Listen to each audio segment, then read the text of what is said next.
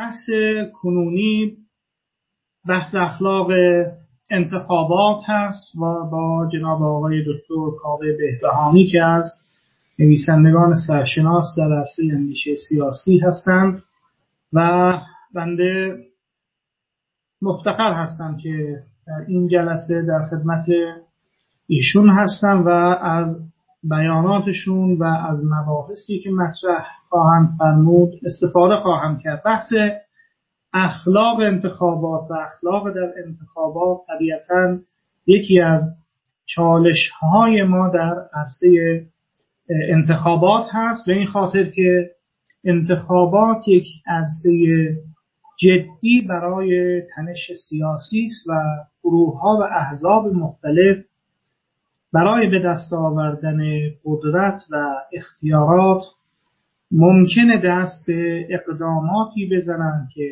خلاف اخلاقیات جامعه و متعارف جامعه باشه.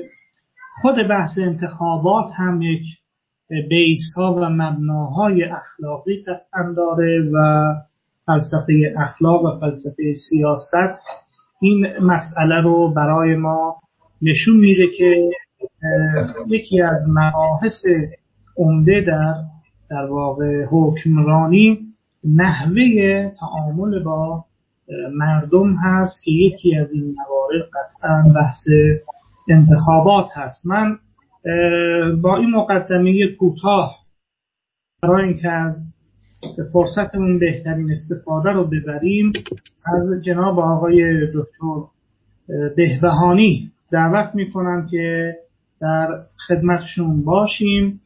اگر امکان در واقع بله آیکون میکروفونشون روشن هست و انشالله که استفاده خواهیم برد از بیانات ارزشمند ایشون و بهره خواهیم برد. بحث ارائه مدت زمانش هم خدمت دوستان هم یک اشاره بکنم. الان ساعت 18 و 32 دقیقه است. تا حدود در واقع 20 ساعت 20 ساعت 8 است در خدمت دوستان خواهیم بود که از این مدت و مهلت 20 دقیقه اینا در خدمت پرسش و پاسخ خواهد بود. باقی رو در نظر استاد خواهیم بود. جناب آقای دکتر در خدمتتون هستیم. با بیانات ارزشمندتون ما رو مستفیض بفرمایید. در خدمتتون هست سلام عرض می‌کنم. خیلی خوشحالم که در خدمت شما و سایر دوستان عزیز هستم. ممنونم از زحمتی که کشیدید در تدارک این برنامه و خوشحالم که من هم وقت این رو دارم که موضوعات و تعملاتی که به ذهنم می‌رسه رو با دوستان در میان بگذارم. عنوان بحث من هست اخلاق انتخابات و خب قدری سعی می‌کنم نور به تابانم بر این که احیانا چه جور انتخاباتی اخلاقی تره پیوند بین اخلاق و در واقع سیاست یک پیوندی است که لایه های مختلفی داره. حتی بعضی ها معتقدن که اساسا نباید اخلاق رو در سیاست دخالت داد. می‌دونید فیلسوفان رئالیسم مثل ماکیاولی و دیگرانی معتقدند که این دو سپهر دو سپهر جداگانه هستند و نباید اینها در واقع در همدیگه مداخله ایجاد کنند اما واقعیت اینه که اگر سیاستمداران رو رها کنیم و کاری به کار اخلاقیات اونها نداشته باشیم ممکنه که قدری این درد سرافرین بشه و این بحث لایه های گوناگونی داره. بحث من امروز متمرکز بر اخلاق و انتخاباته و اخلاق و پیوندش با دموکراسی.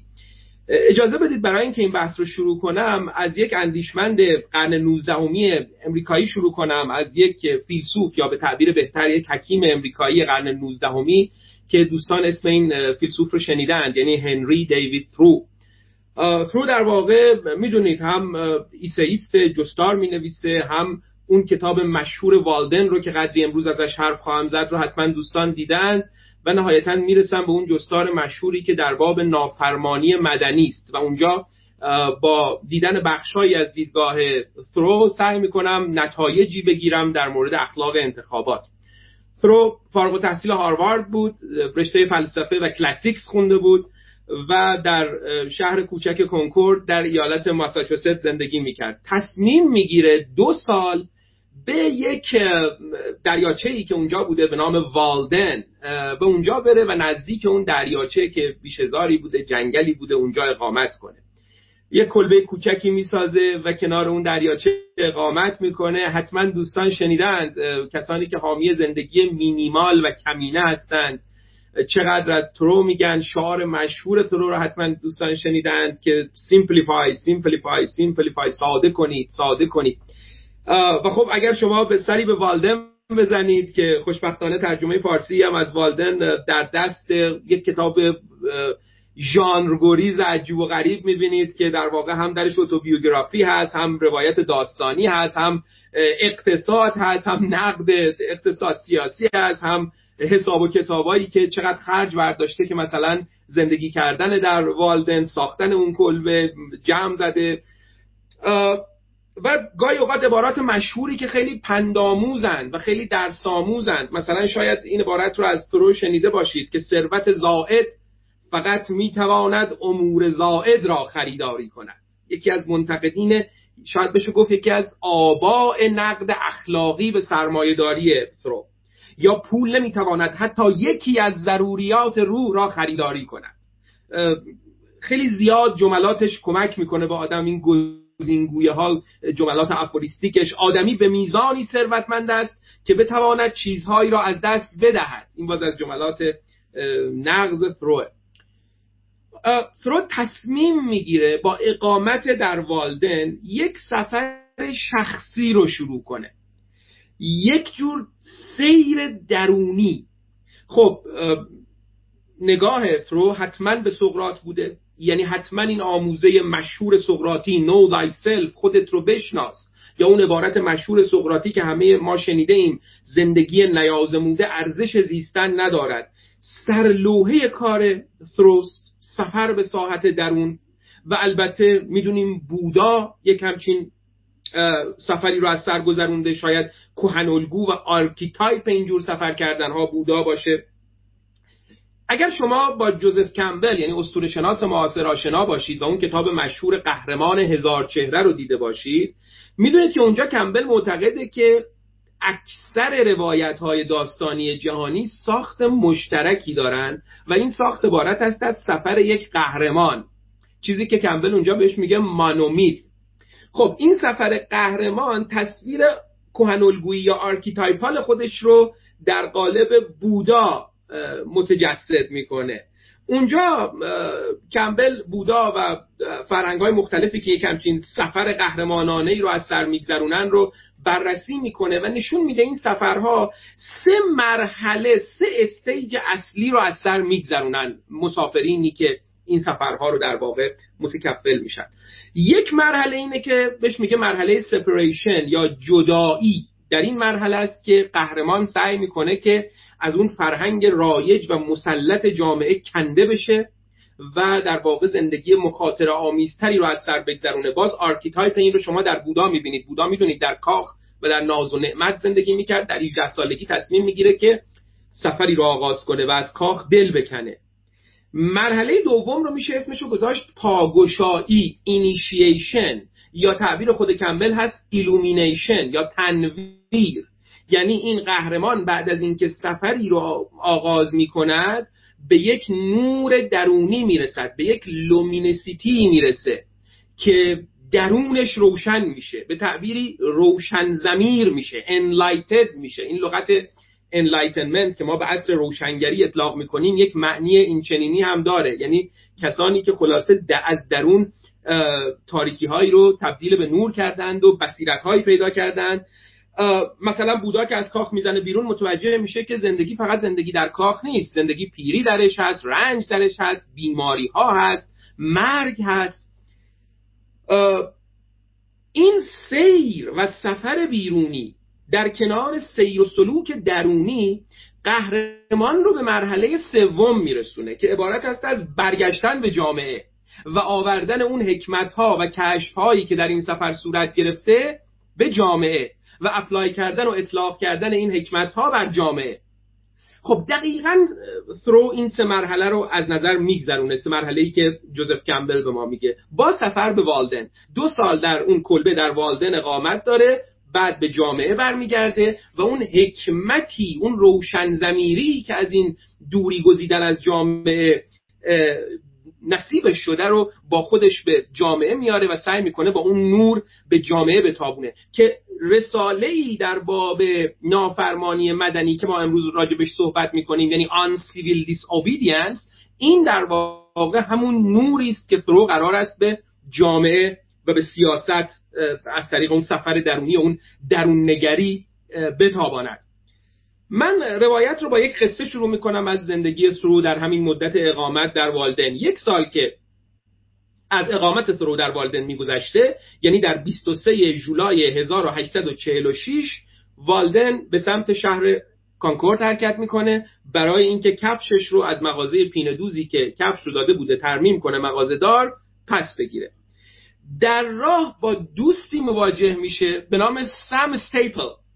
که خب سابقه رفاقت با هم داشتن توی خود والدن به کارهای ثرو کمک می‌کرده معاملاتی با هم کرده بودن و دوست خوبی بوده برای والدن از قضا این آقای استیپل پاسبان محلی شهر کنکورد هم بوده و مالیات جمع کن هم بوده یعنی مأمور مالیات بوده. در ایالات ماساچوست مردان بین 20 تا 70 سال باید مالیات سرانه می‌دادند. روال بر این بوده. ثروی ماجرای ما پنج سال تعمدن مالیات خودش رو پرداخت نمی‌کرده. به دو دلیل. یکی اینکه دولت وقت ایالات متحد حامی بردهداری بوده یعنی بردهداری جزئی از قانون اساسی ایالات متحد بوده و ثرو یک ابولیشنیسته یعنی کسی است که معتقد به برچیدن به سات نهاد بردهداری. و دوم به دلیل اینکه امریکا درگیر جنگی با مکزیک بوده که می‌دونید اون جنگ دو سال به طول انجامید. یعنی از 1846 تا 1848 که خب ثرو از معترضان در واقع به این جنگ بود. ثرو پنج سال مالیات نداده بوده. استیپل در راه یقه ثرو رو می‌گیره و میگه که من مأمور مالیاتم و خلاصه تو هم باید مالیاتت رو بدی. من وظیفه دارم که این مالیات رو بگیرم از تو. درسته ما هم دوستیم. حالا من چه کنم؟ ثرو در پاسخ جمله ای رو میگه که این جمله در تاریخ سیری رو طی خواهد کرد و سفری رو طی خواهد کرد که من به این اشاره خواهم کرد و به دوستش میگه که استعفا بده. این جمله استعفا بده رو گاندی این حکایت رو وقتی که در افریقای جنوبی بود می‌خونه و بعدها که اولین بار در هند محاکمه میشه در 1922 قاضی خطاب به گاندی چون گاندی اون موقع بسیار انسان محبوب و محترمی بوده و قاضی برای گاندی احترام زیادی قائل بوده گاندی قاضی خطاب به گاندی میگه که آره من واقعا خلاف میلمه که تو رو به زندان بندازم و در یک خلاصه تنگنای اخلاقی گیر کردم. اونجا گاندی عین همین عبارت رو به قاضی انگلستانی میگه به قاضی بریتانیایی میگه که استعفا بده. به این فریز یا عبارت استفا بده برخواهم گشت. استیپل به ثرو میگه که اگر پول مالیات رو نداری من خودم به جات پول مالیات رو پرداخت می‌کنم. باز ثرو مخالفت می‌کنه و میگه من اصول اخلاقی اجازه نمیده که اساسا این مالیات پرداخت بشه. استیپل به ناچار دوستش ثرو رو دستگیر می‌کنه و روانه زندان می‌کنه. نقل است که این زندان شبی بیشتر به طول نمی انجامه و یک زن که احتمال می‌دهند عمه ثرو یعنی مارتا بوده باشه استیپل رو از زندان بیرون میاره. زمانی که زندانبان میاد که استیپل رو از زندان بیرون بندازه استیپل مقا... ثرو مقاومت می‌کنه و میگه حاضر نیست بره بیرون چون خودش پول رو نداده و نهایتا به زور ثرو رو به بیرون از زندان هدایت می‌کنند. درسی که ثرو می‌خواهد به ما بدهد اینه که نباید با یک سیستم فاسد همکاری کرد. این درس رو بعدها گاندی درونی می‌کنه و اطلاق می‌کنه بر شبه قاره و در اونجا پیاده می‌کنه و بعدها مارتین لوتر کینگ دوباره در ایالات متحد این درس رو پیاده می‌کنه. نگاه کنید که ایده ها چطور از جایی سفر می‌کنند. از ایالات متحد می‌روند به شبه قاره و از شبه قاره دوباره به آمریکا برمیگرده. این سفر این ایده سفر اون استعفا بده. سفر این ایده بسیار جالبه. و این ایده در واقع سنت جدیدی رو در نظام های دموکراتیک باز می‌کنه که ما امروز او رو تحت عنوان سنت نافرمانی مدنی می‌شناسیم. این مقاومت مالیاتی ثرو مصداقی از این مقاومت مدنی است. ثرو با نهاد بردهداری مخالفه با جنگ امریکا علیه مکزیک مخالفه و دست می‌زنه به شکلی از نافرمانی در برابر قانون. اجازه بدید برای اینکه اندیشه ثرو رو بست بدم مقایسه ای کنم نگاه ثرو رو با نگاه کسان دیگری. یکی از معاصرین ثرو فیلسوف مهم و نامبردار جهان مدرن هگله احتمالا هگل نامی از ثرو نشنیده ولی می‌دونیم که ثرو باید با هگل آشنا باشه به این سبب که آوازه هگل خیلی بیشتر از ثرو بوده در اون زمان. هگل نیشن و استیت دولت ملت رو ایدئالیزه می‌کنه و چون ناسیونالیسته همه چیز رو آکنده از شکلی از روحی الوهی می‌بینه. همه چیز برای هگل نوعی جوهر دیواین نوعی جوهر الهی داره. و نیشن استیت دولت ملت عامل امر الوهی بر روی زمینه. در نگاه هگل دولت جوهر روحانی داره. هگل می‌دونید ایدئالیسته و پنتئیسته یعنی طرفدار همه خدا انگاری یا با قدری مسامحه وحدت وجوده.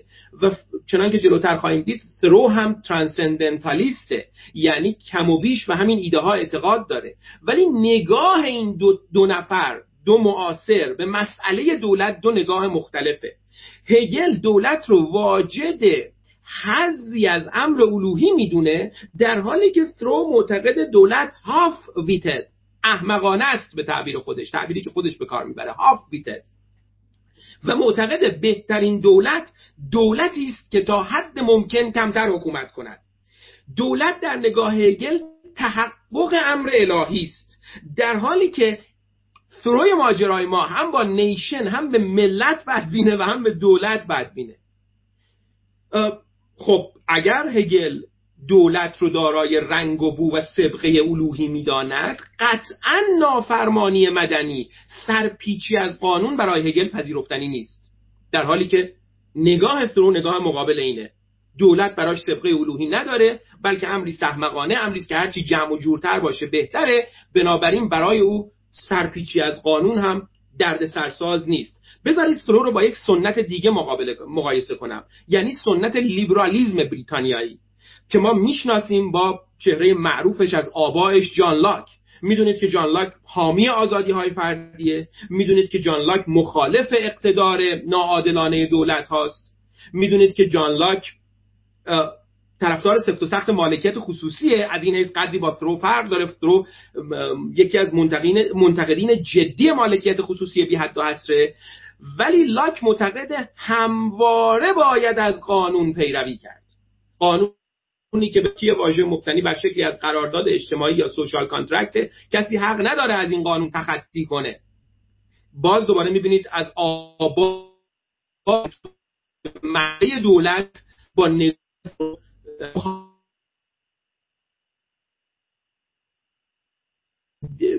فیگور مهم لیبرال دیگری که می‌دونید از استبداد اکثریت حرف می‌زد. و این یکی از مفاهیم بسیار مهمیه که ما بهش برمیگردیم. و مثل ثرو به توده ها بد و علیه سوء استفاده دولت از قدرتی که در اختیارشی سخن می‌گفت ولی مدام تاکید می‌کرد که همه اینها تحت لوای قانون باید باشه. خود جان استوارت میت می‌دونید عضو پارلمان بود در کمپانی هند شرقی که کمپانی استعماری کار می‌کرد مدتی. باز شما می‌بینید این رو می‌تونید مقابله کنید با نگاه ثرو که در واقع منتقد دستگاه تقنینیه و داره از نافرمانی مدنی می‌زنه و ریشه این که من باید در دولتی که از بردهداری حمایت می‌کنه و در قانون اساسیش بردهداری وجود داره از فرمانبرداری در برابرش تخطی کنم. چه نزدیک دوست ثرو رالف والدو امرسونه که شاید شما امرسون رو چون از آباء شعر رومانتیکه با اشعارش بشناسید. یا با های خیلی مهم جز آینس در باب پشتگرمی به خویشتن. هم ثرو و هم امرسون هر دو جز اون جریان مشهور transcendentalism یا استعلاباوری هست هستند همون ایدئالیزم و پنتئیسم هگلیه. یعنی در همه موجودات نوعی جوهر الوهی می‌بینن یک جور واقعیت روحانی استعلایی رو بهش قائلن. بذارید قصه خودمون از ترو رو با روایت دیگری تکمیل کنیم. از اولین کسانی که فهمید ترو به زندان افتاده رالف والدو امرسون بزرگ بود. امرسون کار ترو رو mean and skulking تنگ نظرانه و مسئولیت گریزانه خوند. نقل قول مستقیم. تنگ نظرانه و مسئولیت گریزانه. In a very bad taste. بسیار بد سلیقه. کاری که از نظر ترو بسیار بد سلیقه است. امرسون موقع یک مجله داشت که در مجلش راجع به این مبحث به زندان افتادن ترو اینطور می نویسه ترجمه کردم من بخشی رو که می‌خونم برای دوستان و بعد نتیجه گیری کنید از این بحث در آورد. از قول فرو دولت جانور مفلوک خوبی است که بهترین ها را می‌خواهد. قصدش دوستانه است. گاو مفلوکی است که به شما کمک می‌کند خوب کار کنید. عذر می‌خوام. گاو مفلوکی است کنید. از نظر امرسون کاری که ثرو کرده اینه که به یونجه گاو مفلوک دولت به تعبیر امرسون حسادت کرده. و این از نظر نگاه امرسون مسئله دولت لیبرالیه یعنی دولت تقدس نداره یک گاو مفلوکه که باید بهش خراج داد. ولی با روی کرد ثرو حتی امرسون هم مخالفه. امرسون رومانتیکی که داره از شر سنت های پیشین ادامه نقل قول. به هنری می‌گویم زندان یک راه برای خودکشی است. هنری یعنی ثرو میگه این اکستریمیزم یا افراطیگری اخلاقی راهی است برای خودکشی اخلاقی. نباید قانون رو نقض کرد و خب این نگاه قالبه از این بود. ما ثرو رو داریم با ایده نافرمانی مدنی بر اساس اخلاق که هم سنت لیبرالی باش مخالفه هم اندیشمند بزرگی مثل هگل از اون طرف باش مخالفه و هم دوست و هم مکتب خودش رالف والدو امرسون. اپیزود آخر داستان. بعدها امرسون و ثرو با هم دیگه ملاقات می‌کنن و امرسون از ثرو می‌پرسه که چرا به زندان افتادی؟ و ثرو پاسخ میده که چرا تو به زندان نیفتادی؟ توجه کنید به این پاسخ. همونطوری تاسی ثرو داره نطق مسلط سیاسی رو به هم میریزه کافه مسلط در این دیالوگ هم یک دفعه بازی این گفتگو رو زیر رو می‌کنه. یعنی به این سوال که چرا به زندان افتادی اینطور پاسخ میده که اساسا به جای به زندان سوال رو برد رو دگرگون می‌کنه. چرا تو به زندان نی برم سراغ اون رساله یعنی درباره نافرمانی مدنی. رساله اولش به شکل سخنرانی در اون شهر کوچک کنکورد در هزار میشه و چون خیلی مخاطب پیدا می‌کنه و درخواست تکرارش هست فوریه همون سال دوباره سخنرانی رو تکرار می‌کنه. اولین شکل جستار در قالب مقاومت در برابر حکومت مدنی resistant to civil government نوشته میشه و بعد به این اسم تازه یعنی on civil disobedience تغییر اسم میده و ما الان این رساله رو به این اسم می‌شناسیم.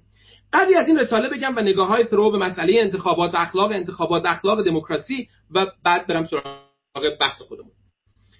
اوائل رساله اینطور شروع میشه با این جمله از ثرو بخشایی که نقل می‌کنم برگردان همین رساله است که خود من انجام دادم. حکومتی بهتر است که کمتر حکومت کند. و بعد ادامه میده که اگر این عملی بشه نهایتا می‌رسیم به این. بهترین حکومت آن است که اصلا حکومت نکند.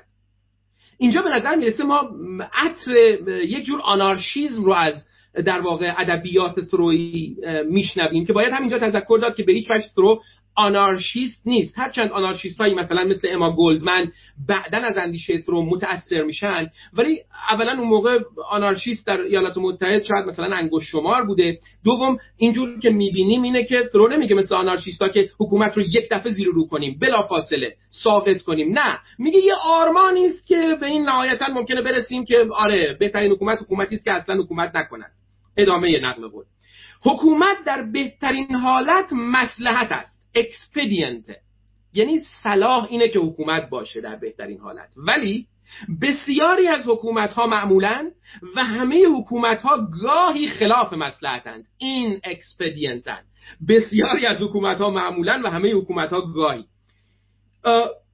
بعد مثال می‌زنه. همین رو روی بحث حکومت امریکا نمونهش رو مصداقش رو اونجا پیدا می‌کنه.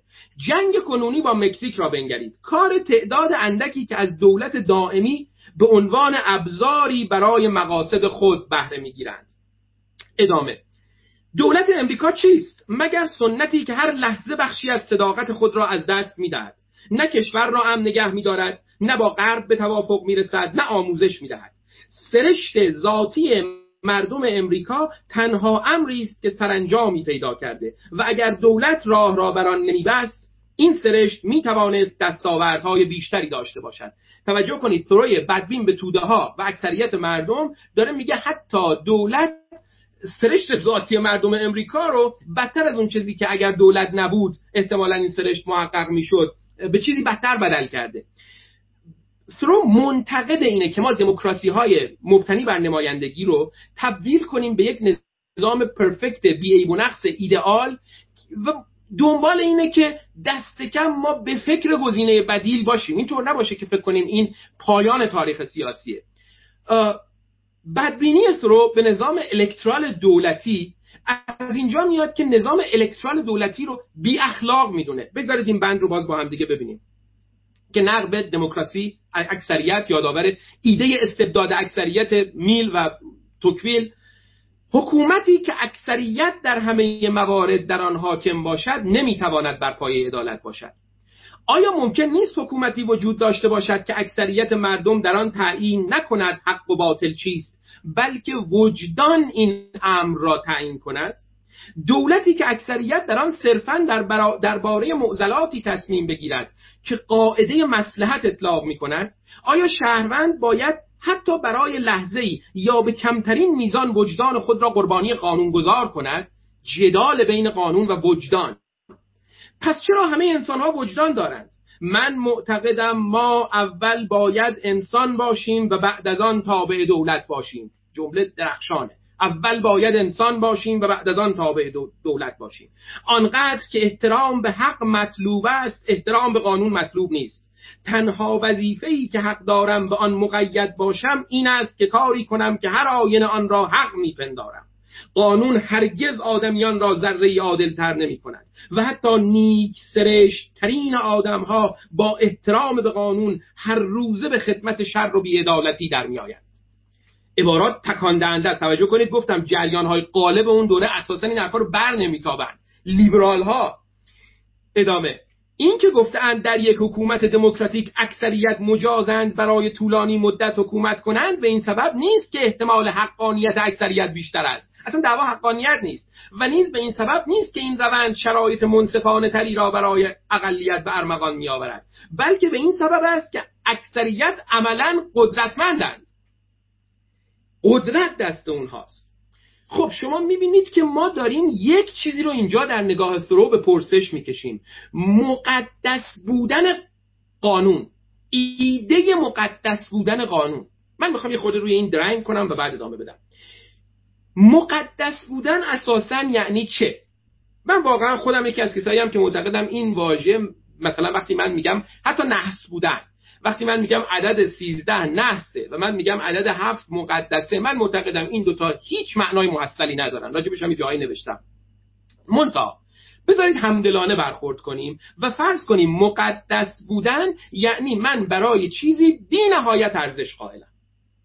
وقتی میگم نهاد خانواده مقدسه یکی از بحثایی که اخیرا در گرفته نهاد خانواده مقدسه یعنی بی نهایت ارزش داره. و وقتی میگم نهاد قانون مقدسه یعنی بی نهایت ارزش داره. وقت من می‌خوام بگم این تلقی از مقدس بودن بسیار تلقی مزری است چرا؟ چون من انسان در سپهر ارزش ها همواره درگیر اولویت بندیم.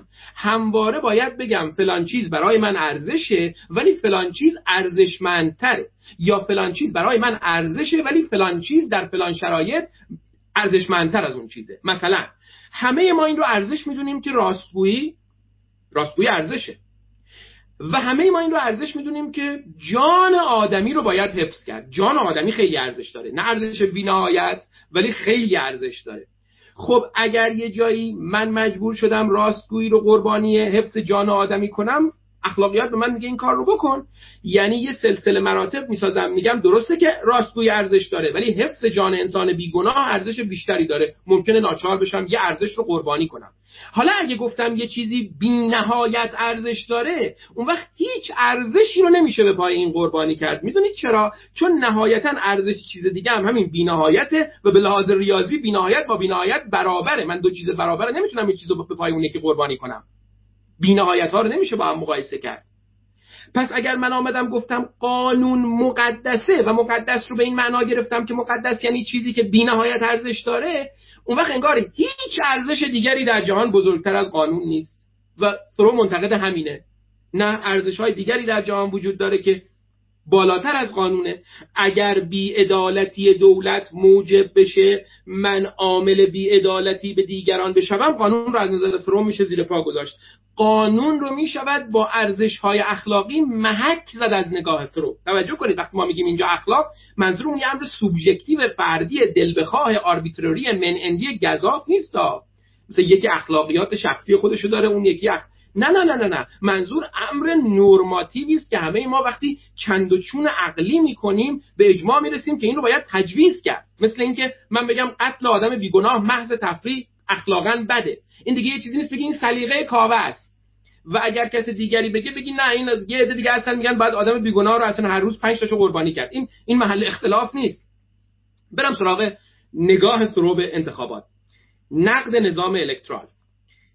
باز کوت این این نقل قول بسیار مهمه و بعدا بهش برمیگردیم. همه رأی دادن ها نوعی بازی هند. مثل شطرنج یا تخت نقد که کمی رنگ اخلاق بر آن زده باشند. طبعا جزء لاینفک آنها بازی حق و باطل بازی با مباحث اخلاقی است و طبعا شرط بندی جزء لاینفک آنهاست. هیچ وقت روی منش شرط دهنده هیچ وقت روی منش رأی دهنده شرط بسته نمی شود. character اون کسی که رأی میده که انسان فضیلتمندی است یا نه مهم نیست. داو این نیست. داو به تعبیر کلاسیک ما میگه. عشق است و داو اول بر نقد جان. داو این نیست. ادامه. بر حسب شانس رأی می‌دهم. اتفاق. الله وقتکی بر حسب شانس رأی می‌دهم. طوری که میپندارم بر حق است.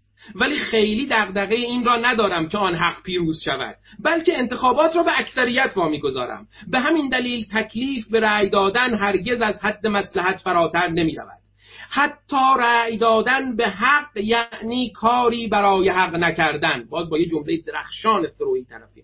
حتی رأی دادن به حق یعنی کاری برای حق نکردن. صرفا میل خود را با بیتفاوتی ابراز می کنید که حق باید پیروز شود. میگه وقتی به حق هم رأی بدید یعنی تو کاری برای حق نمی‌کنی یه رأی میندازی تو صندوق که حالا امیدوارم اکثریت هم با این همراه بشن. ادامه این نقل بود آدم فرزان حق را به ترحم بخت و اقبال نمی سپارد و آرزو نمی کند که حق به دست قدرت اکثریت پیروز شود. چرا که در عمل توده های مردم خبری از فضیلت نیست. وقتی سرانجام به برچیده شدن بردهداری رأی بدهند دلیلش این است که به بردهداری بی تفاوت شده اند یا از بردهداری چیزی باقی نمانده است. درخشان این جمله. میگه وقتی نهایتا در یک نظام دموکرات رأی بدهند که بردهداری برچیده بشه دلیلش اینه که یا آدما دیگه سر شدن sensitivity شون رو به بردهداری از دست دادن حساسیتشون رو به بردهداری از دست دادن یا اصلا نهاد بردهداری خودش already پیشا پیش برچیده شده. این رو در شرایطی رو میگه که هنوز کسی جرأت نداره نظام electoral رو رأی کنه نقد کنه. تا امروز هم شما این جرأت رو نمی‌بینید که اندکی پیدا میشن که این نظام الکترال رو بیان رو در واقع زیر توی سینی تشریح بذارن و نقد کنن. میل که از استبداد اکثریت می‌گفت به توده ها بدبین بود. امرسون که عمیقا با تفکرات رومانتیکش به مردم بدبین بود از این حرفا نمی‌زد. اما ثرو علاوه بر این که نظام الکترال رو نقد می‌کنه اقتصاد سیاسی پسا پشت بردهداری رو هم نقد می‌کنه.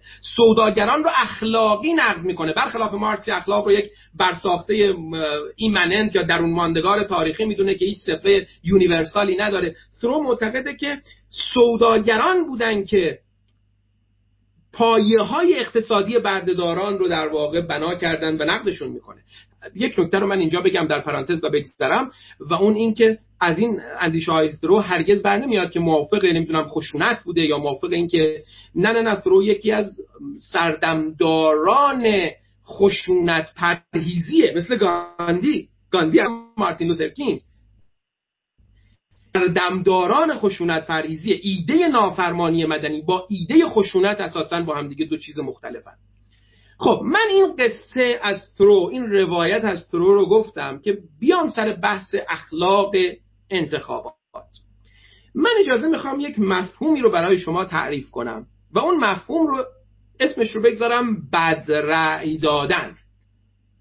بدرعی دادن یعنی چه؟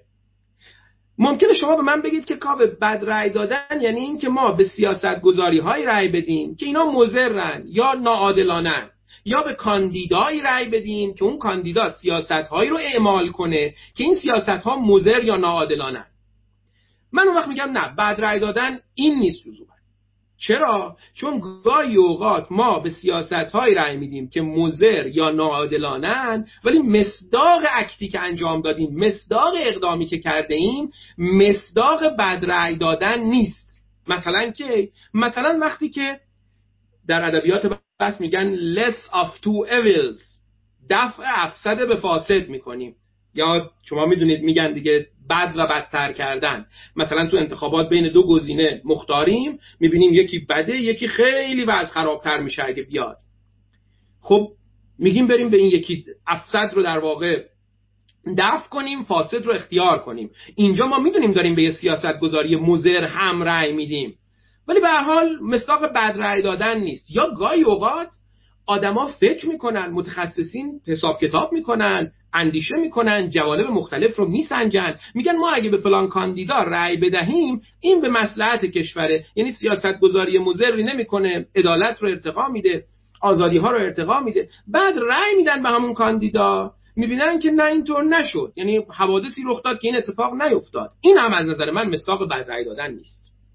یعنی ما اینجا سنجیده ایم و رأی داده ایم و همه چیز از بخت بعد مطابق در واقع میل و پیشبینی اوغلا نمیچرخه. و خب اونجور که در واقع تدبیر حکم کرده تقدیر اونجور پیش نیومده. اما بد رأی دادن از نظر من یعنی چه؟ بد رأی دادن یعنی من رأی بدم وقتی که دلایلی که به سود رأی دادن دارم به اندازه کافی نشون نده به من که این سیاست گذاری هایی که این کاندیدا می‌خواد بکنه مزر یا ناعادلانه است.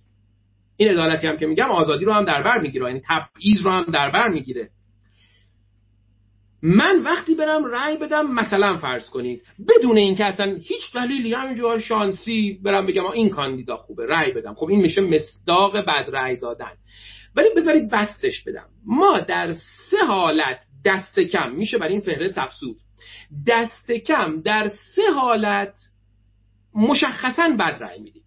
حالت اول وقتی که در دلایلی که برای رأی دادن داریم باور یا باورهای غیر اخلاقی وجود داره. حرفی که کی می‌زد؟ حرفی که فرو می‌زد. می‌گفت ما باید بر اساس اخلاق قانون رو به چالش بکشیم. اگر من در دلایلی که من رو سوق میده به سمت اینکه به فلان کاندیدا رأی بدهم و به بهمان کاندیدا رأی ندهم دلایل یا دلایل غیر اخلاقی داشته باشم وقت دلیل یا دلایل غیر اخلاقی دلیل بده. و اینجور رأی دادن مستاق بد رأی دادنه. مثلا فرض کنید که من به سیاست های نجات ستیزانه رأی بدم. کاندیدایی بیاد بگه که من با اقلیت های قومی با اقلیت های مذهبی با اقلیت های جنسی با اینها به تبعیض رفتار می‌کنم و من با علم به این بگم می‌دونید من چرا به این کاندیدا رأی میدم؟ برای اینکه حقوق زرتشتی ها رو نادیده می‌گیره. برای اینکه حقوق سیاهان رو نادیده می‌گیره. برای اینکه حقوق هم جنس خواهان رو نادیده می‌گیره. وقت من با این رأی دادنم مصداق بد رأی دادن رو رقم زدم. چرا؟ چون بر اساس باور یا باورهایی رأی دادم که این باور یا باورها اخلاقی نبودند. یک مصداق مهم از بد رأی دادن اینه. دومین مصداق مهم از بد رأی دادن وقتی است که من رأی بدهم از سر جهل و نادانی. یعنی من واقعا علم و اطلاع کافی ندارم که کدوم کاندیدا به نفع مساله کشور و ملت عمل خواهد کرد. کدوم کاندیدا سیاست گذاری هاش کدوم کاندیدا مزر نیست کدوم عدالت رو ارتقا میده کدوم عدالت رو ارتقا نمیده. ولی میرم رأی میدم. شبیه به اون چیزی که هری فرانکفورت در عرصه عمومی بهش می‌گفت بولشیت یعنی یاوهگویی. اینکه آدمایی که حرف می‌زنن ولی نمی‌دونن چی میگن سبک سنگین نکردن دلایل حرفاشون رو میگن که خودشون رو بروز بدن. گفت مصاحبهگر می‌رفت می‌گفت کیک زرد خوبه یا بده اونم یه چیزایی میگه حالا در مخالفت یا در موافقت. بدون اینکه اصلا بدون ماجرا از چه قراره. رأی دادن هم می‌تونه اینطور باشه دیگه. میشه اسمشو گذاشت محمل رأی دادن. یعنی من رأی میدم. ولی اصلا خبر ندارم کی به کیه وجدان پسندانه. چنان باز اخلاق در میانه ها چنان که بایسته وجدان است بررسی نکردم ببینم. و اصلا دانششو ندارم که ببینم واقعا کدوم کاندیدا سیاست های عادلانه تری رو ترویج می‌کنه ضرر و خسران کمتری برای مملکت و مردم داره. این هم یه مصداق از بد رأی دادنه. به همین دلیل که پاره از فیلسوفان مدرن از شکلی از اپیستوکراسی دفاع می‌کنن. یعنی میگن که آقا باید دانش باعث بشه که ما بریم و در واقع در انتخابات رأی دادن ما از سر دانش باشه. اقتضای اخلاقی رأی دادن اینه اما سومین اقتضای سومین مصداق بد رأی دادن سومین فرایندی که به بد رأی دادن می‌رسه بد رأی دادن از سر بیعقلی یا از سر سوگیری معرفتی تعصب معرفتی cognitive bias سوگیری های شناختی. می‌دانید ما آدم ها مجلای انواع و اقسام سوگیری ها هستیم دیگه. انواع سوگیری ها در ما هست و بخشش هم سوگیری های شناختیه. یعنی من رأی میدم برای اینکه باورهایی دارم که این باورها رو از فرایندهای شناختی سوگیرانه و متعصبانه به دست آوردم. من رأی میدم برای اینکه باورهایی دارم که این باورها رو از فرایندهای اعتماد ناپذیر به دست آوردم. مثلا به اتوریته اقتدا کردم به کسی اقتدا کردم که اصلا این آدم اعتماد پذیر نیست برای اینکه من بهش اقتضا کنم. واجد صلاحیت نیست. پس مقدمه یک. من می‌خوام به شما بگم ما چیزی داریم به نام بد رأی دادن و بد رأی دادن یعنی رأی دادن بدون سبک سنگین کردن شواهد یا با نادرست سبک سنگین کردن شواهد به سود یا به زیان کاندیدایی که می‌خوام بهش رأی بدم یا می‌خوام بهش رأی ندم. و سه دسته از مصادیقش رو هم گفتم. این که من بر پایه باورهای اخلاق ستیزانه رأی بدم این که من از سر جهل رأی بدم این که از سر نوعی سوگیری معرفتی یا شناختی رأی بدم. خب حالا می‌خوام یه چیز دیگر رو براتون تعریف کنم. یه تعریفم بکنم. تا اینجا یه تعریف کردم بد رأی دادن یه تعریف دیگه هم بکنم. تعریف دوم می‌خوام بگم فعالیت جمعا مزر فعالیت جمعا مزر collectively harmful activity. یعنی چی؟ گاهی اوقات یه فعالیتی هست که من انجام میدم و این مضر برای کسی یا کسانی مضر. خب این این مصداق سخن من نیست. گاهی اوقات من فعالیتی می‌کنم که اگر در جهان فقط من این فعالیت رو می‌کردم این مضر نبود. ولی وقتی مجموعی از افراد این فعالیت رو می‌کنند اون وقت این فعالیت میشه فعالیت مضر. به همین دلیل به این فعالیت میگیم فعالیت جمعا مضر. خب بذارید مثال بزنم. اگر در جهان فقط من ماشینی داشتم که این ماشین آلاینده بود یعنی آلودگی های زیست محیطی ایجاد می‌کرد اون وقت هیچ ایرادی نداشت که من برم و با ماشینم تو خیابونا دور بزنم. چرا؟ چون این آلایندگی به محیط زیست آسیب نمی‌زد. اگر دیدید تو هواپیما که سوار میشید میگن موبایلتون رو خاموش کنید وقتی دیگه پرواز می‌کنه. اگر فقط یک نفر موبایلش رو روشن می‌کرد و یک نفر موبایل داشت این اصلا هیچ خطری هواپیما رو تهدید نمی‌کرد. بنابراین اصلا کاری نبود که مضر باشه. کی این کار مضر میشه؟ وقتی که یه جمع این کارو می‌کنن. وقتی هزاران نفر میلیون ها نفر با ماشین های آلاینده خودشون از خانه بیرون می‌زنن اون وقت اون فعالیتی که اگه یه تک فرد انجامش داده بود مزر نبود حالا تبدیل میشه به یه فعالیت مزر چرا تبدیل میشه به یه فعالیت مزر چون یک جمع این کار رو انجام داده اند اگر در هواپیما یک دفعه صد تا مسافر موبایل روشن کنن یک جمع این کار رو انجام دادن و این تبدیل میشه به یه فعالیت جمعا مضر خب. دو تا تعریف کردم.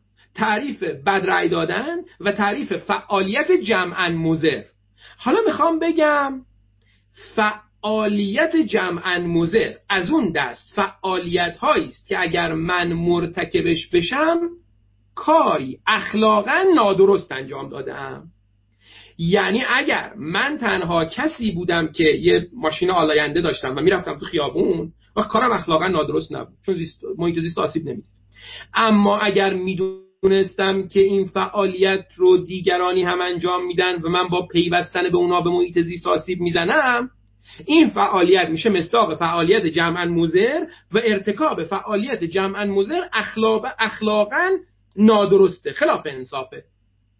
البته با یه قیدی میشه این رو گفت. تا وقتی که هزینه شخصی زیادی ندم. مثلا فرض کنید من یه بیماری در خانه دارم که باید اینو برسونم به بیمارستان. حالا الانم یه ماشین آلاینده دارم. دیگه مجبورم اینجا باز دوباره اولویت بندی ارزش هاست. یعنی سبک سنگین کنم یه ارزش رو با یه ارزش دیگه تاخت بزنم. ما همیشه با حسابانی از ارزش ها کلکیولسی از ارزش ها روبرویم. همیشه باید این ارزش ها رو با هم دیگه بالاخره تاخت بزنیم تاخت بزنیم. اینطور نیست که چیزی ارزش مقدس داشته باشه دیگه با هیچی نشه تاختش زد. پس این همین نکته دیگه. حالا اگر من با یه فعالیت جمعا مزر مواجه شدم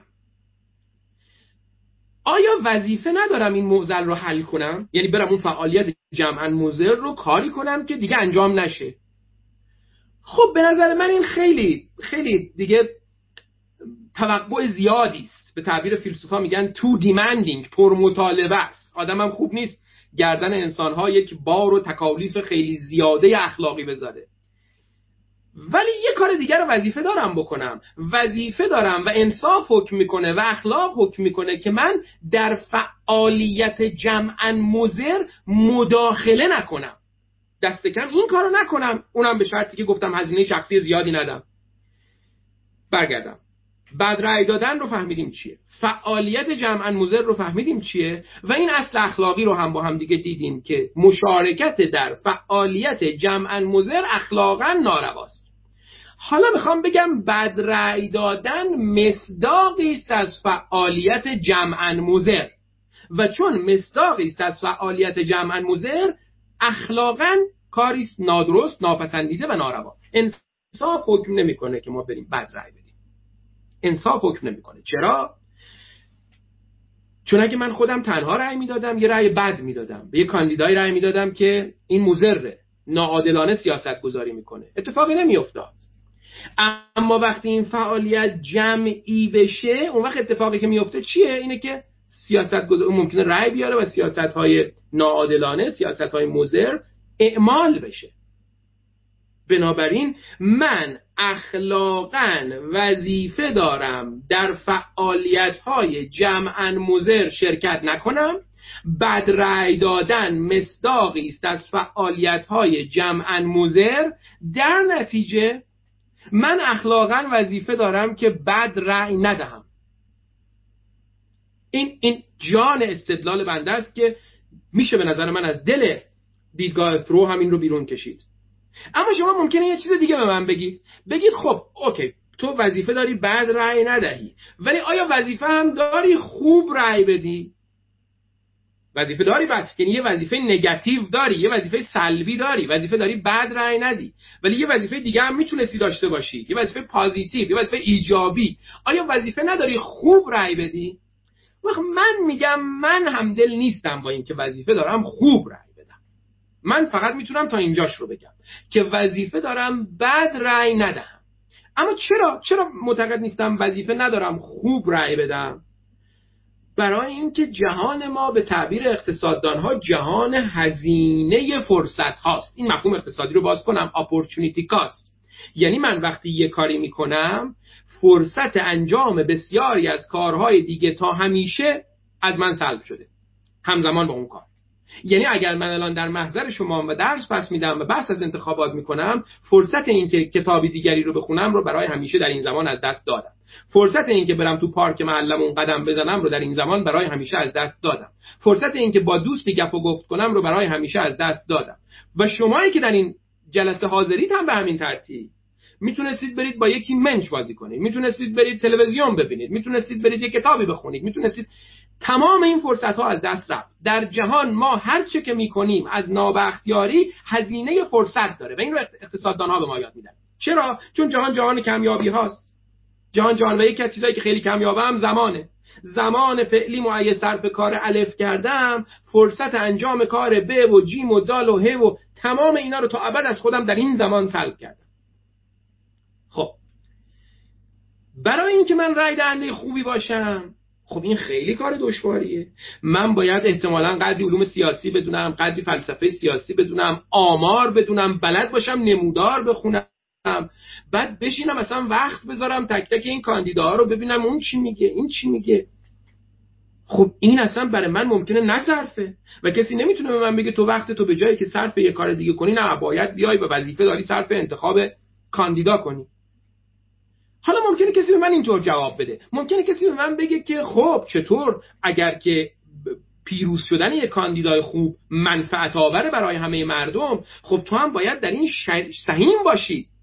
تو هم باید در این سهیم باشی. تو هم باید کمک کنی که این کاندیدا رأی بیاره.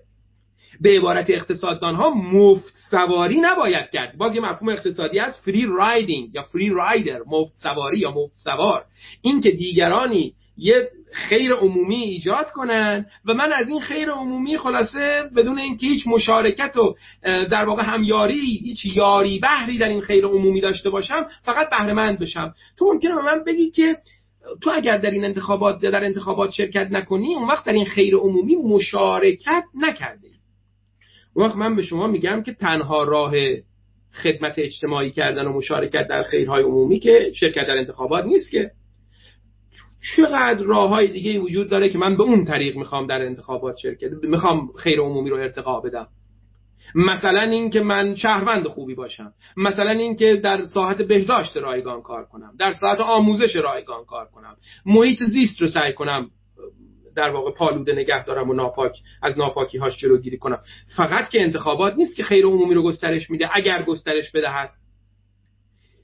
بنابراین من دو ادعا تر کردم. ادعا یک گفتم وظیفه دارم در کار جمعا مزر شرکت نکنم و بد رأی دادن مصداق کار جمعا مزره بعد گفتم وظیفه هم ندارم خوب رأی بدم. وظیفه ندارم خوب رأی بدم. اینم هست. باز شما ممکنه به من ایراد بگیرید بگید تو خیلی نگاهی که می‌کنی نخبه گرایانه است. یعنی به نظر می‌رسه که تو ما رو میرسونی به یه جور الیتیزم یه جور نخبه سالاری اینکه آره عوام الناس نقشی بازی نکنن. من به شما میگم این نخبه سالاری به نظر می‌رسه دو معنا داره. یه معنای بد داره یه معنای خوب داره.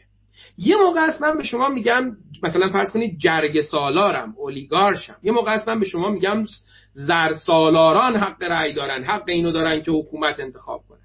یه موقع است من به شما میگم فقط سفید پوستان مرد بورژوای سفید پوست حق داره رأی بده. وقت این خیلی نخبه گرایی بدی است. کی گفته؟ همه باید حق رأی داشته باشن. اما یه موقع شما میگی آقا این آقا رو می‌بینی؟ این آقا پارکینسون داره. من میگم خب اگه پارکینسون داره دیگه نمی‌تونه جراحی مغز انجام بده. این که نخبه سالاری هست ولی نخبه سالاری به معنای مثبته. خب این دستش میلرزه احتمال مرگ بیمار وجود داره. یا میگی این آقا پزشک نیست مهندسه. من میگم خب این دیگه عمل جراحی قلب حق نداره انجام بده. این دیگه نخبه سالاری محسوب میشه ولی نخبه سالاری به معنای بد که محسوب نمیشه. پس دو چیز رو از هم تفکیک کنیم. یکی وظیفه اخلاقی ما در شرکت به انتخابات. وقت من معتقدم ما حق قانونی شرکت در انتخابات رو باید برای همه لحاظ کنیم. همه حق دارن در انتخابات شرکت کنن. ولی وظیفه اخلاقی ندارن همه که در انتخابات شرکت کنن و محکمتر از اون بعضیا وظیفه دارن در انتخابات شرکت نکنن. کسایی که بد رأی میدن وظیفه دارن در انتخابات شرکت نکنن.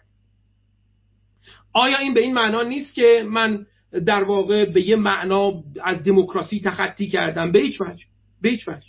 باز می مثال بزنم. فرض کنید من با دوستانم رفتیم مسافرت. به یک شهری رفتیم که من آشنا نیستم با رستوران های اون شهر و اونا چند بار رفتن می‌دونن کدوم غذا بهتره کجاست. بعد میان میگن رأی بگیریم کدوم رستوران بریم. من اونجا می‌تونم بگم که آقا من چون آشنا نیستم رأی نمی‌دهم که به کدوم رستوران بریم. این معنیش این نیست که من به اون سیستم رأیگیری اعتقاد ندارم. معنیش اینه که من خودم رو محق نمی‌دانم اخلاقا که در اون رأیگیری شرکت کنم.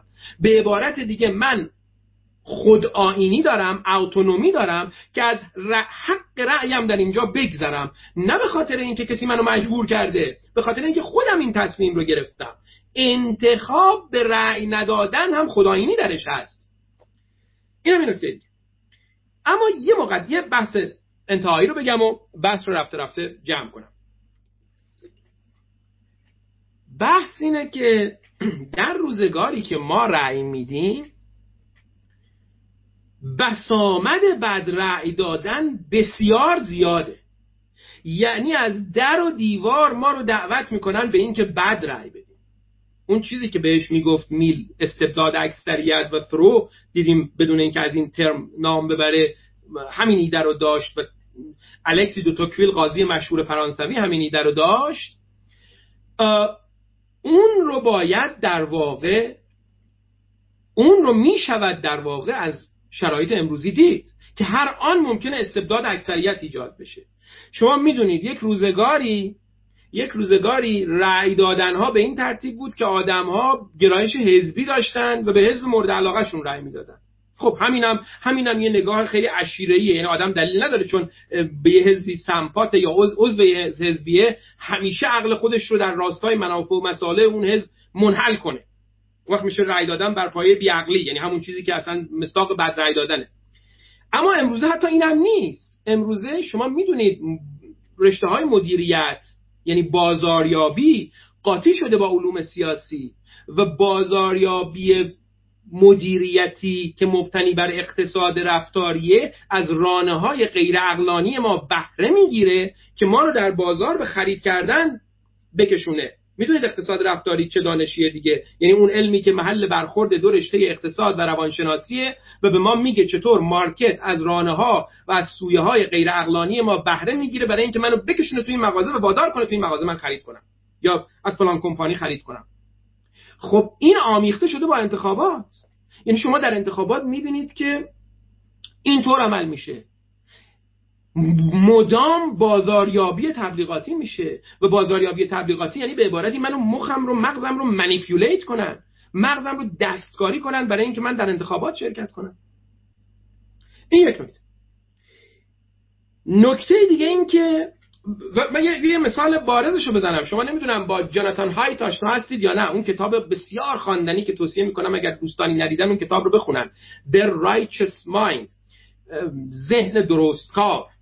اون که البته ترجمه فارسیش که قابل خوندن نیست. اون اون کتاب در واقع راجع به این میگه که چطور ریپابلیکن ها در ایالات متحد در رقابت با دموکرات ها به یه طیف وسیعتری از ارزش ها چنگ می‌زنن و با این کار چطور می‌تونن گله رو توده رو منیپیولیت کنن که در واقع به طریق خاصی رأی بده.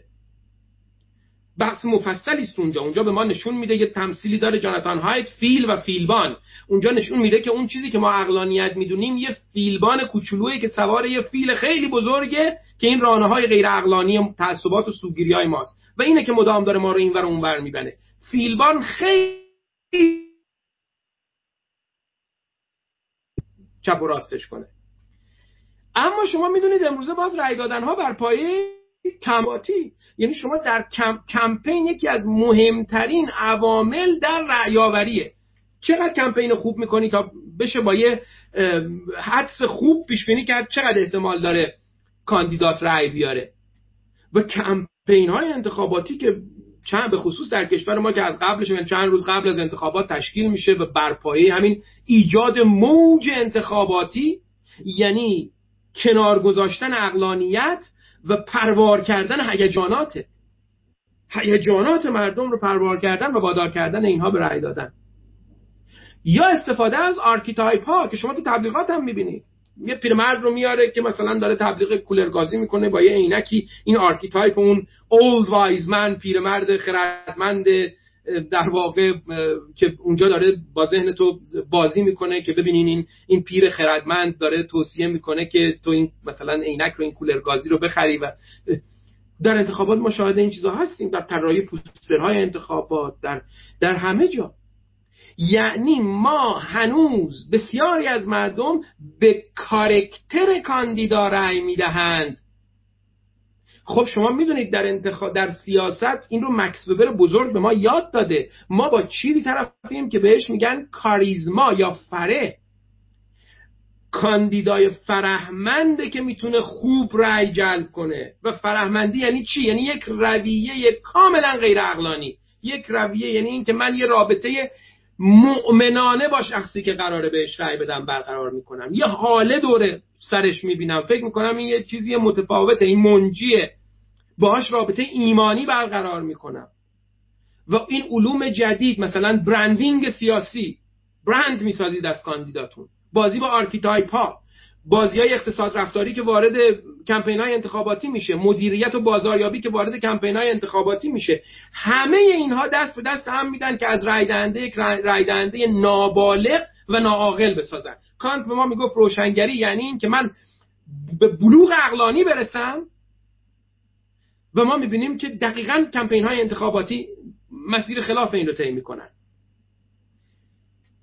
مناظره ها مناظره مجلای جدال غیر اقلانیه بعضی ها فکر می‌کنن چون مناظره برای ما یک در واقع تم archetypal هم داره برمیگرده به جنگ های گلادیاتوری و مثل, مثل فوتبال و اون, اون, گرایش ما به dualistic دیدن امور یکی خوب یکی بد. و فکر می‌کنن مناظره جای اینه که بفهمن حق چیه و باطل چیه. نه این دروغه. مناظره جای اجرای خوب یه شوه که کسی که خوب بتونه این شو رو اجرا کنه در یه بازه زمانی مشخص می‌تونه کاندیدای مقابل رو از میدان بدر کنه با رجوع به عناصر بلاغی با توسل به احساسات مخاطب. می‌دونید ارسطوی بزرگ ما یاد داده. ارسطوی بزرگ ما یاد داد که در اقناع در اینکه من با کس دیگری بحث کنم سه عامل مهم وجود داره. لوگوس عقل پتوس توسل به عواطف و هیجانات و اتوس. یعنی اینکه من خودم منشم و شخصیتم چقدر اقتدار داشته باشه. در مناظره شما لوگوس بسیار اندک خواهید دید و پتوس و اتوس بسیار پروار. و مناظره جای رتوریکه جای اینه که تو بتونی حریف رو مغلوب کنی از میدان بدر کنی پشتش رو به زمین بزنی دیدگاهش رو تضعیف کنی از دیدگاهش پهلوان پنبه‌ای بسازی و پشت این پهلوان پنبه‌ای رو به خاک بشونی. مناظره جایی نیست که از من موجود عقلانی تری بسازه و باعث بشه من در واقع عقلانی تر رأی بدم. تمام اینها مکانیزم هایی که رأی دهنده رو قلاب کنن. اصطلاحا تو اقتصاد سیاسی بهشون میگن priming قلاب کردن. درست همون کاری که شرکت های تبلیغاتی می‌کنن. درست همون کاری که market می‌کنه. کاری می‌کنه تو از این مغازه خرید کنی. prime ت می‌کنه. قلابت می‌کنه. مکانیزم قلاب کردن اگه خواستید ببینید تو این کتاب باز مشهور دانیل کانمن ببینید تفکر روی دور کند و تفکر روی دور تند که کانمن پیش از اون نوبل برده بود. یک باز دوباره آمیخته ایست از اقتصاد و روانشناسی. علوم اعصاب مدرن به ما یاد میدن چطور می‌تونیم ذهن رو manipulate کنیم. و این رشته ها رو ما درس میدیم. رشته های تحت عنوان metacognition فراشناخت. انقدر خطاهای شناختی عجیب و غریب داریم ما که میشه قشنگ این خطاها رو اینا رو قلاب کرد و وادارت کرد که این کار انجام بدیم. ما می‌تونیم گله بشیم. می‌تونیم خودمون خودمون رو گله کنیم. مکانیزمی که در بحث بهش میگیم herding و self-herding فیلم های تبلیغاتی. و در فیلم های تبلیغاتی مثلا اینجوریه که می‌خوان عقلانیتی رو ترویج بدن یک یک در واقع انتخاب اقلانی رقم زده بشه. به هیچ وجه اینطور نیست. به هیچ وجه اینطور نیست. پس از در و دیوار جهان جهان مدرن به خصوص در بعضی که ما درشیم به خاطر پیشرفت علم به خاطر اینکه ما یه روزی اقتصاد رفتاری نداشتیم نوروساینس انقدر پیشرفت نکرده بود مدیریت و بازاریابی انقدر پیشرفت نکرده بود روانشناسی هایی که وارد عرصه در واقع اقتصاد میشن انقدر پیشرفت نکرده بودن. branding و self-branding انقدر پیشرفت نکرده بود. ما در همون جهان باستان هم مکانیزم charismatic یکی از مکانیزم های مهم برای اینه که توده ها رو تحت انقیاد در بیارن. ما در این جهان چنان رأی می‌دهیم که رانه های عقلانی ما بسیار پروارتر از رانه های غیر عقلانی ما بسیار پروارتر از رانه های اقلانی ما هستند و این عملا و مشخصا مصداقی است از بد رأی دادن. مصداق مشخص بد رأی دادن. بد رأی دادن یعنی بدون داشتن شواهد و دلایل کافی رأی دادن. هیچ خب. من بحثم رو جمع بندی کنم. که چه می‌گفتم؟ از این می‌گفتم که هانری دیوید ترو چطور بر اساس ایده اخلاق تقدس قانون رو زیر سوال می‌بره و مفهوم نافرمانی مدنی رو پیش می‌کشه. بعد از این گفتم که ما بد رأی می‌دهیم اغلب موارد و بعد رأی دادن رو تعریف کردم. بعد از فعالیت هایی گفتم که گفتم که جمعا مزرن و بعد رأی دادن مصداق فعالیت های جمعا مزرن و بعد از این گفتم که ما اخلاقا موظفیم در فعالیت های جمعا مزر مشارکت نکنیم. و در نتیجه اخلاقا موظفیم بعد رأی ندهیم. یک تبصره آوردم و اون این بود که از این بر نمیاد که اخلاقا موظفیم خوب رأی بدهیم. بعد از این گفتم که در جهان مدرن از در و دیوارش ما دعوت میشیم به اینکه بد رأی بدهیم و این اتفاقا میزان مراقبتی که ما باید بکنیم رو خیلی خیلی بیشتر می‌کنه. و البته تمام آنچه که تا اینجا درباره اخلاقیات انتخابات گفتم برمیگرده به اخلاق رأی دهندگان کمپین های انتخاباتی و چیزهای از این دست. اگر واقعا در فضای انتخاباتی شما فضای مشارکتی نداشته باشی که اصلا اخلاقا و عقلا هم رأی دادن به نظر من محملی نخواهد داشت چون شما گستره انتخابی نداری که بخوای بین اینها انتخاب کنی. بله چند گزینه هست ولی این گزینه همه یک چیزن هیچ کدوم خواسته های من رو ریپرزنت نمی کنن هیچ کدوم شما اگر به عنوان مجری انتخابات هم جوری انتخابات رو سامان دادی و مهندسی کردی که کاندیداهایی که معرفی می‌کنی بازنمایی کننده منافع و علایق و مصالح بخش زیادی از جامعه نباشن باز اصلا این انتخابات به نظر من اساسا غیر اخلاقی است. این چکیده ای بود از بحث بنده و امیدوارم که تونسته باشم در این فرصت بحثم رو به درستی تقریر کنم. در خدمت دوستان هستم اگر بحثی دارن. فکر کنم اینجا کامنتی اومده نمی‌دونم ناظر رو بحث هست یا نه بخونم. خب بسیار ممنونم جناب دکتر بهنام عزیز. بنده به نوبه خودم استفاده کردم بهره بردم و از معرفی هنری دیوید سورو این نویسنده بسیار جذاب که من یادم دانشجوی کارشناسی ارشد بودم برای اولین بار. آشنا شدم با اندیشه های ایشون و حتی یادم هست از بس خوشم اومد از ایشون کلاس فرانسه که می‌رفتم. اون ایام این معلم ما مدرس ما گفت که یکی از نویسنده ها رو شما معرفی بکنید به همه دوستان می‌گفتم. من اوایلم بود که کامپیوتر و اینا دیگه از بالمون بود. با چه زحمتی و یک صفحه از هنری دیوید رو نوشتم همون کلمه در واقع ترانساندانتالیست رو هم به زحمت اونجا تلفظ کردم چون یک مقدار سخت هست تلفظش و تصویرش رو هم واتر مارک کرده بودم رو صفحه. نویسنده خیلی جذابی هست و خیلی جذابی داره. به نظر من یکی از صادق ترین نویسنده ها و اندیشمندان خود واقعیش رو می‌خواد نشون بده و از این جهت بسیار پرسم شدم که در این جلسه از محضر حضرت عالی درس گرفتیم و یاد گرفتیم. و... من تشکر می‌کنم و درس بستم خواهش می‌کنم اختیار و بحثی که مطرح فرمودید راجع به در حقیقت بحث بد رأی دادن و واکاوی فرمودید بحث. تو خب یکی از مباحث کمتر شنفته شده است. یعنی کمتر ما در ادبیات حقوق عمومی یا حقوق بشر از چنین الفاظ و عباراتی استفاده می کنیم در حقیقت شاید تحت تاثیر همان در واقع تبلیغات و ویژگی های خاصی است که شما خودتون فرمودید در عصر مدرن در معرض تبلیغات هستیم. تبلیغات موضوع تبلیغات دموکراسی هم می‌تونه باشه و تقریبا کم ما در حقوق مطرح می‌کنیم این مسئله رو بد رأی دادن. شاید میترسیم که به تریج قبای دموکراسی بر بخوره و ناراحت بشه دموکراسی. ولی حقیقتی هست. یعنی ما اگر بخوایم رأی دادن رو واکاوی نکنیم و همه نوع رأی دادن رو ارزش تلقی بکنیم و به قول شما مقدس تلقی بکنیم حالا علاوه بر قانون خود رأی دادن رو و فرایند رأی دادن رو مقدس بدانیم طبیعتا ممکنه قافل بشیم از طبعات و پیامده های بد رأی دادن.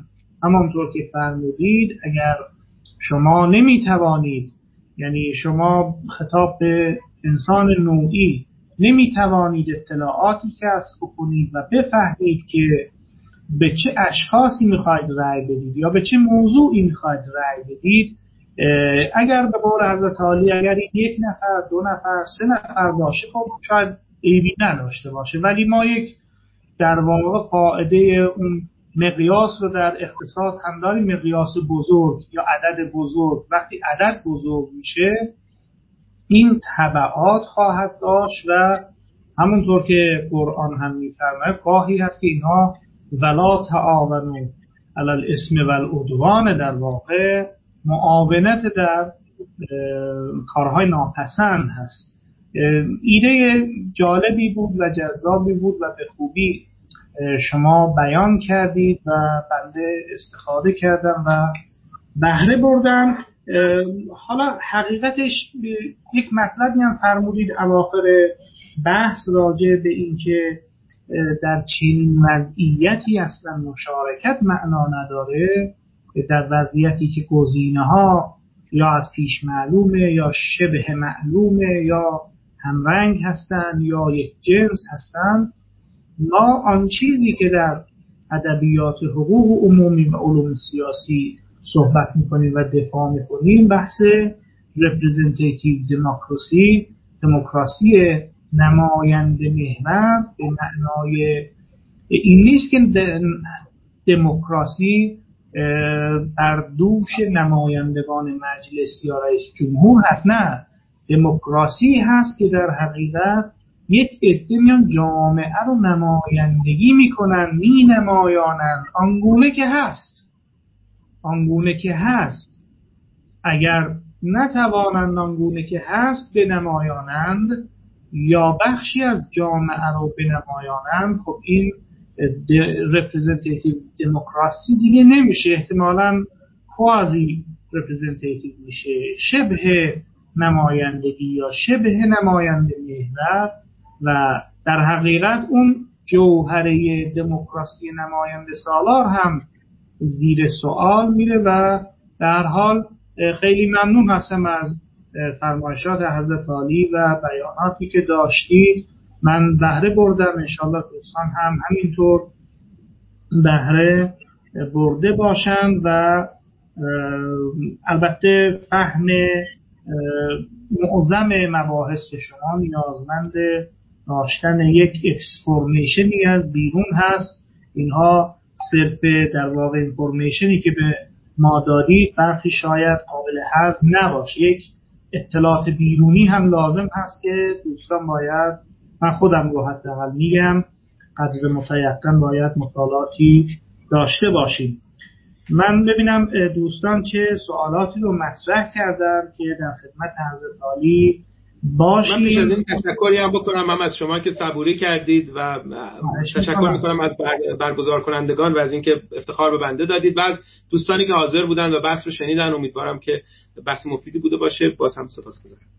خواهش می‌کنم بزرگواری. شما لطف فرمودید که دعوت ما رو قبول فرمودید و در خدمتتون بودیم. خب خانم محسا کازمی سوالی پرسیدن جناب دکتر و فرمودن که به انتخابهایی اشاره فرمودید که اساسا غیر اخلاقی هستند. در این موارد به نظر شما آیا رأی دادن هم غیر اخلاقی هست یا خیر؟ یعنی خود انتخابات انگام که غیر اخلاقیه آیا رأی دادن ما هم به طبع اون غیر اخلاقی خواهد بود یا نه؟ ما از بیرون یک سری الزاماتی داریم که اخلاقا باید شرکت بکنیم. هرچند انتخابات غیر اخلاقی من یه نکته رو بگم. من این واقعیت در اخلاق خیلی پارتیکیولر نگاه می‌کنم. یعنی معتقد نیستم. بشه باید انتخابات رو دید که کجاست. اگر انتخاباتی به این جنبندی رسیدیم که انتخابات غیر اخلاقی است و برای ما کنش رأی دادن هیچ مجالی برای عملکرد اخلاقی نمی‌ذاره. بله من معتقد نیستم که اخلاقا باید در اون انتخابات شرکت کرد. ببینید مثلا میگم شما همین جهان امروز ما رو نگاه کنید این موج تازه ای که به پوپولیست ها در سیاست های جهانی وجود داره. ببین همین آفت های دموکراسی دیگه. یعنی واقعیت اینه از دل انتخاباتی که ترامپ بیرون بیاد به عنوان مثال این یعنی بالاخره یه فرایندهایی رو ما باید بریم بهش فکر کنیم. یه گیری که من فکر می‌کنم ما داریم اینه که این بحثای انتخاباتی همیشه در بزنگاه انتخابات تر میشه. واقعیت اینه که اونایی که دقدقه دارند اینا باید در طول سال مدام آموزش بدن. یه موقع من دیدم اینم بگم کاندیدایی که حالا رئیس جمهور اسبق ایران آقای احمد نژاد که البته رئیس جمهور محبوب من نبود ولی دیدم وایت بوردی آورده و داره آموزش میده یه چیزایی رو خیلی خوشحال شدم. البته اون جلسه ادامه پیدا نکرد که واقعا ما نیاز داریم خیلی از چیزها رو آموزش بدیم که آدم ها فقط روی این در واقع عوامل غیر اقلانی یا هیجانی رأی ندن. خلاصه پاسخ من به ایشون اینه که بله اگر از جمعی جوانه بررسی کردیم و انتخاباتی غیر اخلاقی بود مشارکت در اون وظیفه ما نیست و وظیفه داریم مشارکت نکنیم. بسیار عالی بسیار ممنون هستم. از همین مطلبتون ما کمک بگیریم و بفرمایید که شما جناب دانش سوال پرسیدن و گفتن که اگر منابع و یا کتاب های تکمیلی در این خصوص وجود داشته باشه و معرفی بفرمایید در جهت همین افزایش دانش و آگاهی که ما متشکر خواهیم بود از محضر حضرت عالی. کتاب هایی که در زمینه های در واقع مباحث اخلاق انتخابات یا کلان اخلاق سیاست یا همین در واقع جنس مطالب به ما بفرمایید ما استفاده بکنیم. خب اول به نظرم کتابایی که حالا چون در زبان فارسی ما راجع به اخلاق انتخابات کم و من چیزی ندیدم این واقعیت خیلی صادقانه. ولی در مورد اون مباحثی که خیلی مربوط به این بحث کتابای خیلی خوبی در اومده. من توصیه می‌کنم کتاب واقع نگری Factfulness هانس راسلینگ رو دوستان ببینن به خصوص ترجمه نشر کرگدن رو که ترجمه خیلی خوبیه. کتاب تفکر و تفکر روی دور تند رو که دانیل کانمن و همکارش تورسکی نوشتن. باز این رو هم چون من مترجمم و کتابا رو مقابله میدم می‌دونم ترجمه های خوب. احیانا کدومه؟ اونی که نشر قغنوس در آورده. من الان اسم مترجم یادم نیست چون می‌دونم نشر دیگری هم در آورده که فایده نداره. کتاب ذهن درستکار خیلی مهمه برای این بحث. خیلی مهمه که جاناتان هایت روانشناس اخلاق من معتقدم یکی باید پیدا بشه که این بحث رو apply کنه روی انتخابات ایران حتما که این احزاب مختلف یعنی دو تا حزبی که حالا رسمی که ما داریم اینا به لحاظ روانشناسی اخلاق دارن چه می‌کنن؟ اونجا هم به مباحث بسیار مهمی در حیطه روانشناسی اخلاق بحث شده و هم apply شده مشخصا روی دو تا حزب امریکا تحلیل بسیار دقیقی داده اونجا. کتاب به فارسی هم ترجمه شده غیر قابل استفاده نیست. ولی اونقدر هم خوب بود. مثلا مترجم همه پی‌نویسا رو حذف کرده. خب اینا صلاح بوده خب اینا رو نوشتن نمیشه که شما. یا خیلی چیزای عجیب. یعنی دقت مثلا intuition به معنای شهوده و این یه با ترم تخصصیه. خب یه جا می‌ذاره ادراک یه جا می‌ذاره این نمیشه. این اینجور آدم دچار تشتت میشه. دیگه خدمت دوستان بگم اگر کارایی از دن اریلی ببینن در حیطه اقتصاد رفتاری که تو فارسی هم الان در اومده اونم خیلی خیلی کارهای خوبی داره. اما در مورد اخلاق انتخابات در غرب خب خیلی بحث بلند دامنه است حتی چیز جالبی بگم بعضیا دفاع می‌کنن از از اینکه ما رأیگیری رو اجباری کنیم. فیلسوف اینجوری هم داریم. چرا؟ چون در بعضی کشورها می‌دونید رأیگیری و انتخابات مثل استرالیا اجباریه. یه خانمی هست خانم هیل لیزا هیل. این مثلا مقاله نوشته. این بحثا رو باید با یه دقتی خوند اونم دقت اینه که این حرف راجب جنس زعامت استرالیا قابل بحثه. یعنی راجع به اونجا حالا ممکنه هم همونجا هم مخالفت باش بشه کرد من هم اونجا هم معتقدم درست. ولی این نمیشه apply کرد روی همه کشورها در واقع. مباحث خیلی زیادی در این حیطه به خصوص در حیطه همین collectively harmful action الان در اومده. عمدتا مقاله است البته. تو حیطه محیط زیست مثلا اینکه آیا حتی نظر به اینکه من به تنهایی اگه آلوده کنم خب کمکی در واقع یعنی ضرری نمی‌زنه. اگرم آلوده نکنم مشکل حل نمیشه. حالا حکم اخلاقیش چیه بالاخره؟ که در واقع اونجا می‌تونن دوستان رجوع کنن با همین تاپیکایی که گفتم و مقالات بسیاری رو ببینن. ولی اگر این رانه های غیر اخلاقی رو می‌خوان غیر از می‌خوام عقلانی رو می‌خوان این کتاب ها کتاب های خیلی خوبیه که کمک می‌کنه که دقیقا بفهمیم چی کار دارن می‌کنن چطور ما رو منیپولیت می‌کنن. و یه کتاب دیگه ببخشید. کتاب ذهن فریبکار شما. انگلیسیش هست Your Deceptive Mind. اینو یه neuro دکترای neuroscience نوشته به اسم نوولا استیون نوولا. خیلی آدم جالبیه چون تفکر انتقادی رو در فلسفه میکس کرده با neuroscience و نشون میده چقدر کتاب فارسی ترجمه شده. آقای دکتر اختران زده. اینم کتاب خوبیه و کمک می‌کنه به بحث ما. بسیار ممنون هستم جناب بزرگوارانه کتاب های بسیار خوبی رو که برخشون رو خب من شنیده بودم ولی برخشون رو مثلا نشنیده بودم واقعا. من خودم استفاده خواهم کرد و بسیار معرفی جذابی بود. بحث همین در واقع منیپولیشن رو فرمودید اوایل بحث هم فرموده بودید. خب توی ادبیات علوم سیاسی همین جوان سارتوری یکی از معتقدان به این بحث هست که از طریق انتخابات میشه سیاست رو دستکاری کرد.